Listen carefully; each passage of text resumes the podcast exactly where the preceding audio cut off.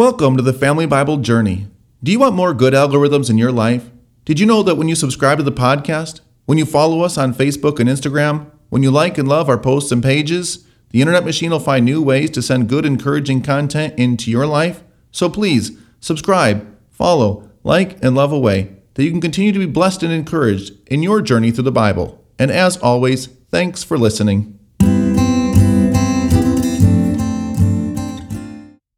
This is episode 35, season one of the Family Bible Journey Old Testament podcast. Today we're looking at Genesis chapter 43. The title of today's podcast is No Other Choice. Our key verse is verse 14. May God Almighty grant you mercy before the man, and may he send back your other brother and Benjamin. As for me, if I am bereaved of my children, I am bereaved. Our last chapter ended with Israel and his family having enough grain to last for some time, but there is yet many years of famine coming, and they run out of grain, and in 43, he tells the brothers, Why don't you go down to Egypt and buy us a little food? Judah reminded his father, Oh, no, Dad. You remember how the man of the land was rude with us, how he treated us, and how he said he would not trade with us unless we brought our younger brother Benjamin. And Israel looked with contempt on Judah, who had told him the truth. Why did you treat me so badly to tell that man you had another brother? And Judah replied, We had no idea who he was or what he was going to do. We had no idea he was going to ask that Benjamin would come here or that Benjamin would go there and join us. And this argument over whether or not Benjamin was going to go down to Egypt, it continued for quite some time. Isn't that the way that family disputes often go? It is too easy for us as sinful human beings and fearful human beings, oftentimes to be either willing to come to a agreed upon reconciliation or to get along by being on the same page. No, often we will settle for something much less than reconciliation. We'll just keep the peace, or we'll just get along for the sake of getting along, hoping that that is going to fix things. This argument played out over the course of many weeks because by the time Israel is finally willing to allow his sons to go back down to Egypt, the whole family is starving. And Judah tells him at the end of the paragraph, if you would have let us go when we first asked to go, we could have gone there and come back twice.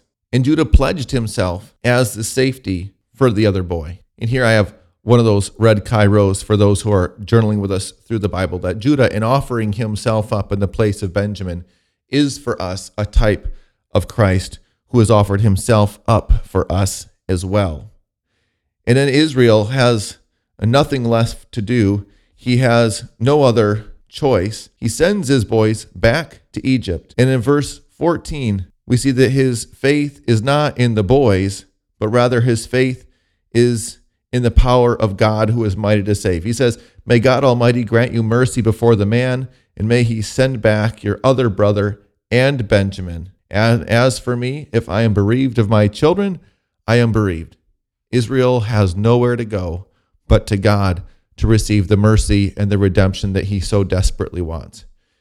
Isn't this also so much like each and every one of us? We know, at least those who are Christian listening to this podcast, know that we should begin with God, that we should begin every day, every endeavor. Many families begin every meal with a word of prayer. But how often is that the last place that we end up? That we will do and we will try and we will scheme and do absolutely everything that we can to try to work things out for ourselves and come up with our own solution to our problems before going to the Lord in prayer and this is what Jacob is doing in this chapter. He finally gives up and he gives in. He lets them take Benjamin and they go. When Jacob's sons return to Egypt, this time with Benjamin in tow, they don't find the hard and harsh welcome that they were expecting. No, rather, they find a warm and a kind welcome by the man who had treated them so roughly and had inquired of them so diligently about their family to know their story. And they are actually welcomed by Joseph into his house to share a meal together. Joseph's brothers had come clean with him about the money that they had in their sacks, how they discovered it when they returned home. And Joseph gave credit to their God. He says, beginning in verse 23, Peace to you, do not be afraid. Your God and the God of your father has put treasure in your sacks for you. I received your money. And then he gives them back Simeon. After this initial reunion, Joseph returns home at noon to have a meal with his brothers.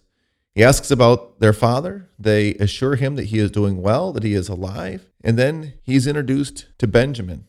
He sees his brother, his mother's son, and says to the men, Is this your youngest brother of whom you spoke to me? God be gracious to you, my son. And then he runs out of there. He couldn't help. He was overwhelmed by his love for his brother. He had never seen his adult brother before. He couldn't contain himself anymore. And so we're told that he goes into his inner chamber and that he wept there. And after he had composed himself, uh, cleaning his face, removing any sign of the tears he had shed, he tells the servants to serve the food.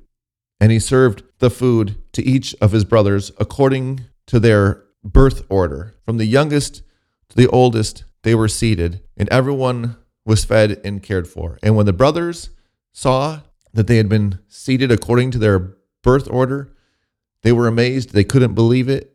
And when the food came, they celebrated. We're told that they celebrated together, that they enjoyed their time together. The text says that they drank and were merry with him. And we have here a beautiful family reunion. But nobody besides Joseph has any idea what is going on. Let's think about this story from a few different perspectives or angles. Joseph, of course, he's the one who knows what's going on. He recognizes everybody. He speaks the Egyptian language, he speaks Hebrew, he knows everyone there, he knows the history, and he is clearly overwhelmed by the presence of his family. Jacob, on the other hand, is still up there in Canaan, famished with famine, not knowing whether or not his boys are ever going to return. He is holding on to hope against hope that everything is going to work out and that young Benjamin will return again after this journey and that he will be able to see his youngest son alive. The brothers clearly have no clue what is happening, but they've just been served what is probably the best meal of their lives. From the oldest to the youngest, and Benjamin, young Benjamin, getting five times what all the brothers are given. They were eating, they were drinking, they were making merry. Today is a good day. They didn't know what it meant.